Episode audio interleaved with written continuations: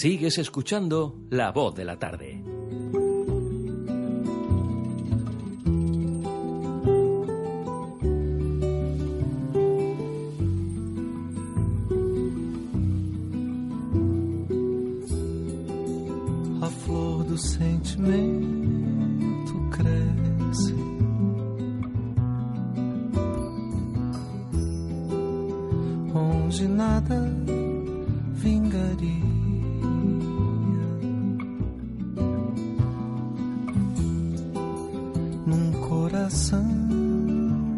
Deserto.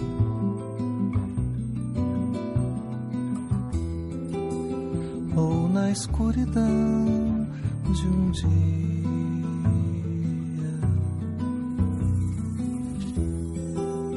Breve flor tatuada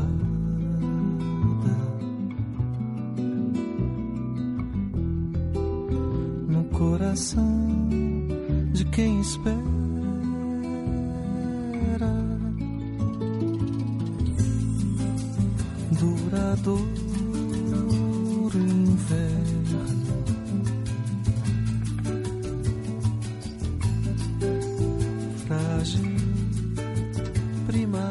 Como cada lunes eh, tenemos un espacio reservado a la, a la psicología, a Pilar García de Avanza Psicología, bienvenida. Hola, buenas tardes, Encarni. Es curioso cómo mm, hay términos que ya mm, nos estamos familiarizando cada vez más con ellos, quizás no tanto con la situación y lo que suponen. Y es que vamos a hablar hoy del el ciberbullying. El ciberbullying, efectivamente, Encarni. Pues el ciberbullying, ¿qué es? Pues el acoso escolar, el acoso escolar tradicional, ¿verdad? Pero utilizando pues lo que son las nuevas tecnologías que dan mucho juego. Entonces, pues todo lo que son redes sociales, teléfonos móviles, eh, conexión evidentemente a internet, a las redes. Entonces, digamos que el grupo de iguales utiliza esos, esos recursos, esos instrumentos de las nuevas tecnologías, pues para eh, maltratar psicológicamente a un compañero o a un grupo de compañeros. Mm.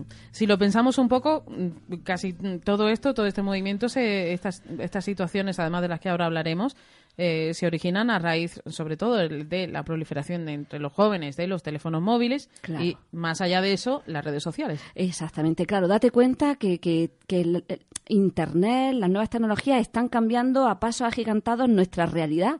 Y entonces, pues fíjate, los niños ya en el instituto, ¿eh? normalmente en un 80% de lo- del alumnado va con su móvil a clase. Estamos hablando de niños pues desde eh, 13 años hasta 16. Entonces tienen el móvil continuamente en el bolsillo, lo que eso genera pues muchas veces pues que te conectes a, a sitios no adecuados, en momentos no adecuados y que utilices esa tecnología no para obtener un resultado positivo, para una utilidad práctica eh, agradable, sino pues justamente para fastidiar al, al contrario, al compañero, a la compañera, eh, y utilizar de alguna manera el poder para, para maltratar psicológicamente pues, pues al grupo de iguales. Es la otra cara de la, mon- de la moneda de- en el uso de las nuevas tecnologías. Yo creo que no hay todavía suficiente eh, seguridad y control en, en este aspecto, ¿no? Sobre todo si hablamos de, de los jóvenes y a determinada Sí. edad, ¿no? Y sobre todo mm, educación en carne. Aquí eh, nos encontramos con un problema importante y es que hay un importante número de padres y madres que no están familiarizados con el uso de las nuevas tecnologías, ni con lo que implican las redes sociales, ni con lo que implica eh, Facebook, ni nada de esto. Entonces, date cuenta. Es un problema también que parte desde las familias y también desde, desde los propios centros escolares, ¿eh? que a veces también hay desinformación sobre cómo darle información al alumnado, a tu hijo, a tu hija, para que lo utilice adecuadamente. ¿eh? Porque realmente es un tema muy nuevo.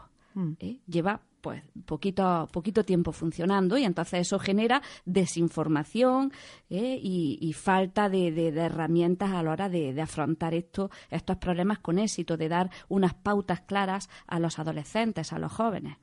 Para las víctimas de, este tipo de, acoso, ¿qué, efectos hay sobre ello, efectos psicológicos?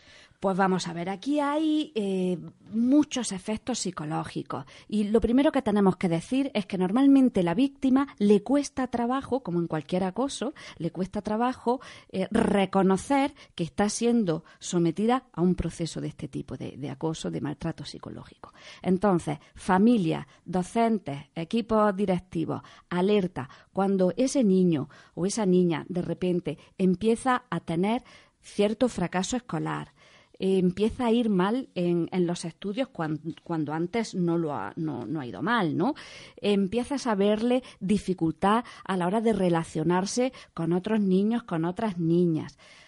Puede llegar incluso a tener dificultades de concentración, ¿eh? cambios repentinos de humor, aislamiento social. ¿eh?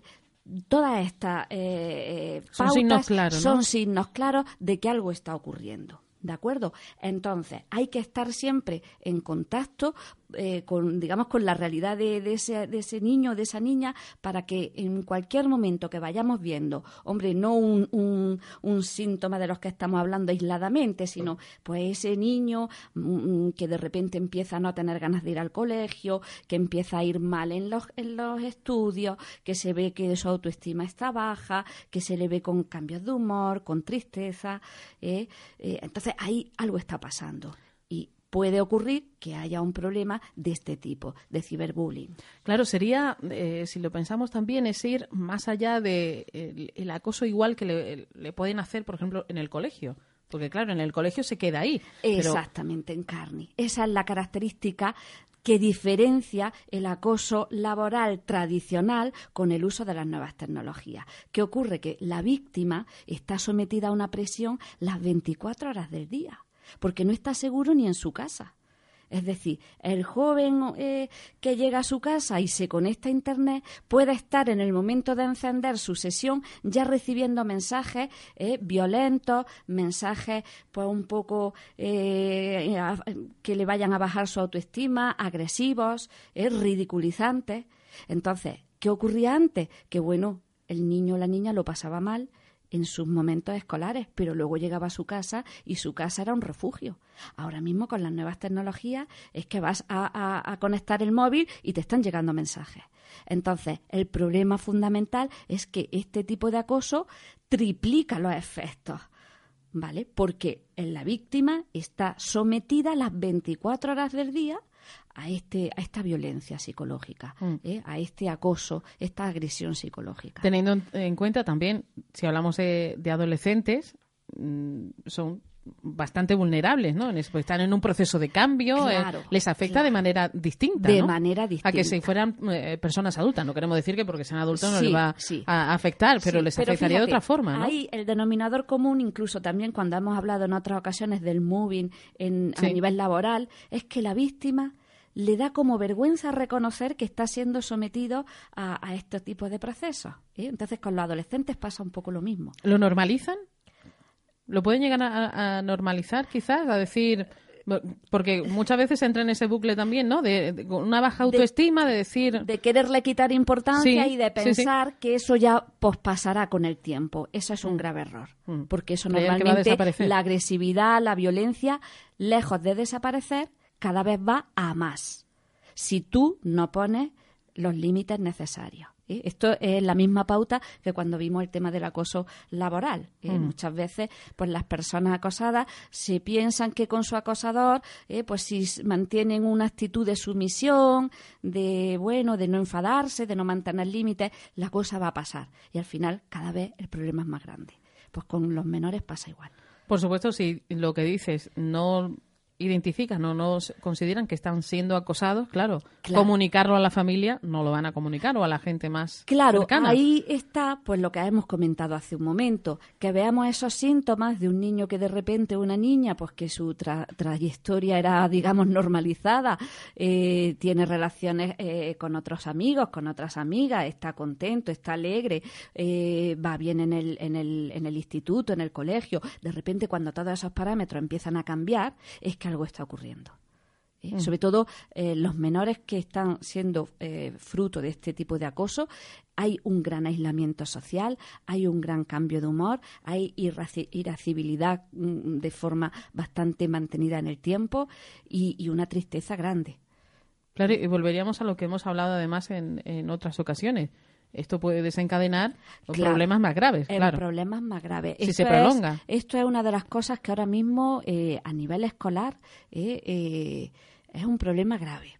Es un problema grave. Y, y- y, eh, lo importante es detectarlo cuanto antes y que los centros pongan las medidas de control oportunas y que las familias también estén familiarizados con este esta posibilidad que existe. Si hablamos de, de estos acosadores, podríamos llamarlo eh, así, Sí. ¿cuál es, ¿cuál es la intención? ¿Qué les mueve a, a hacer eso?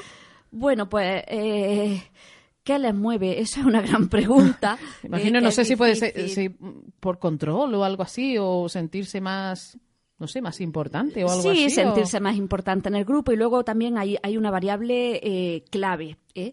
Normalmente eh, mm, los chavalos o las chavalas que hacen esto se piensan que, que- que la red les, les protege de- del anonimato, es decir, que no van a ser descubiertos. Entonces, utilizan ese anonimato para hacer cosas que de alguna manera, cara a cara a la víctima, o si hubiese un público que lo está viendo, no serían capaces de hacerlo. Entonces, aquí nos encontramos perfiles en ocasiones de maltratadoras y maltratadores Sí, sí.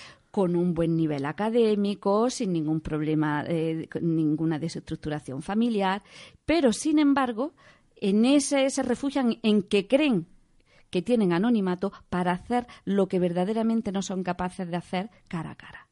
¿eh? Es curioso. Ahí, claro, el tema de las redes sociales, en otras ocasiones lo hemos hablado, cómo a veces facilitan crear personalidades totalmente irreales, imaginarias.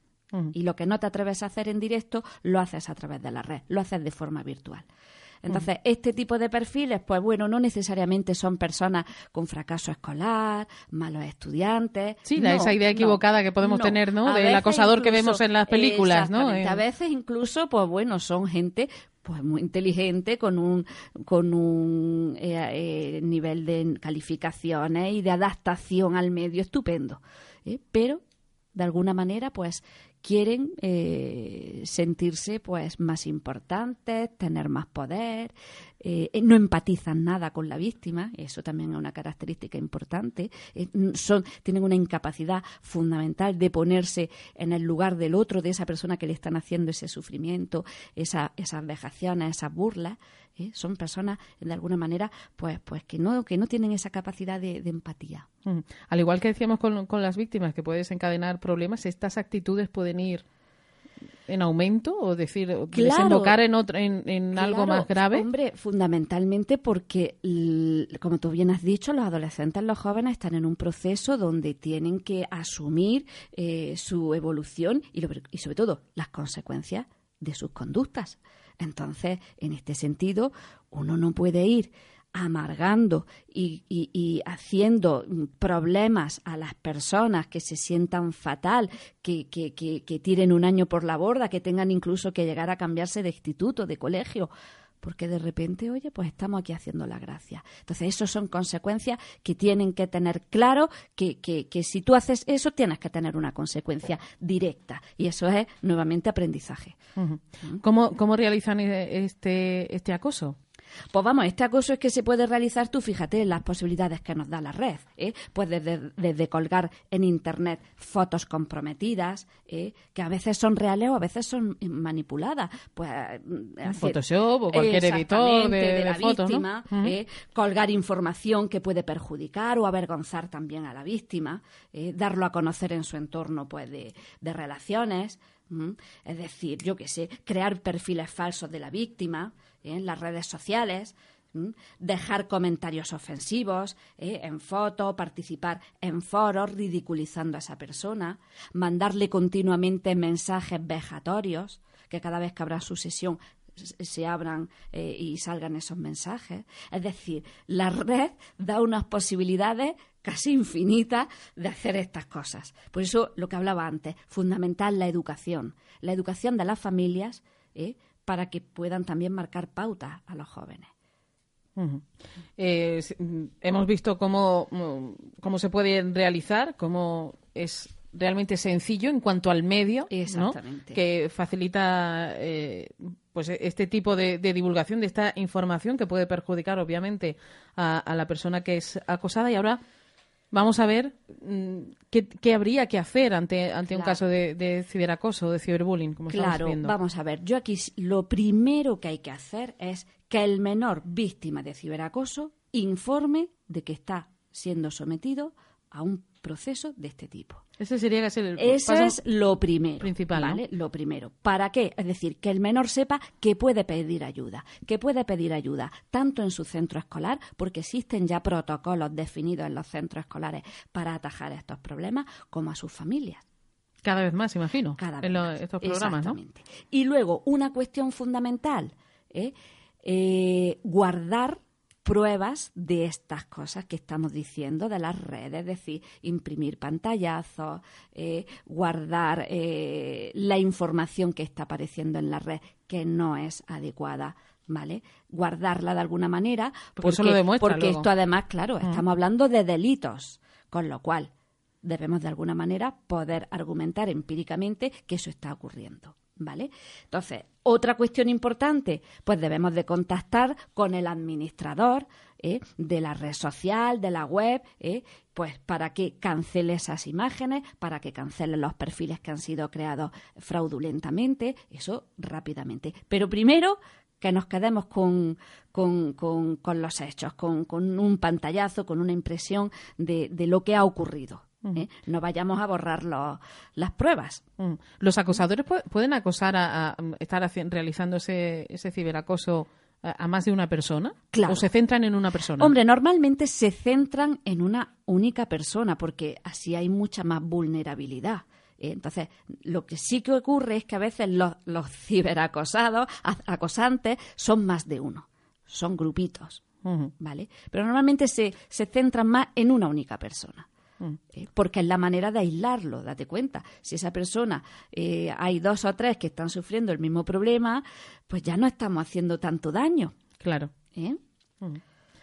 ¿Qué más podemos eh, destacar? Pues fundamentalmente que el menor sepa que puede pedir ayuda, resumiendo, que Sí. en los centros existe un protocolo para atajar estas cuestiones, que esto es un delito, ¿eh? que hay que tenerlo claro, que en la red todo queda eh, reflejado, que el anonimato no existe y entonces se puede perseguir a cualquier persona que deje un mensaje que no sea correcto. Sí, bueno, hay una cosa que se llama IP, que es la, la dirección de, de- de cada ordenador, es un- una serie de, pero- de números que identifica y localiza. Exactamente. Además, hay una, una, una unidad especial en, en la Guardia Civil Sí, dedicada a esto. Sí, sí, sí, sí. Pero claro, esto mismo muchas veces las familias lo desconocen. Hmm. Entonces te sientes con una indefensión grande. Estás teniendo una serie de mensajes, ¿eh? te están creando perfiles falsos y tú no sabes que realmente tú puedes hacer un seguimiento de quién lo está haciendo. Hmm. Y a la vez el que lo está haciendo, en este caso por los jóvenes, se creen que, bueno, que si lo hacen desde un ciber o desde tal, que no les van a localizar. Y eso no es así.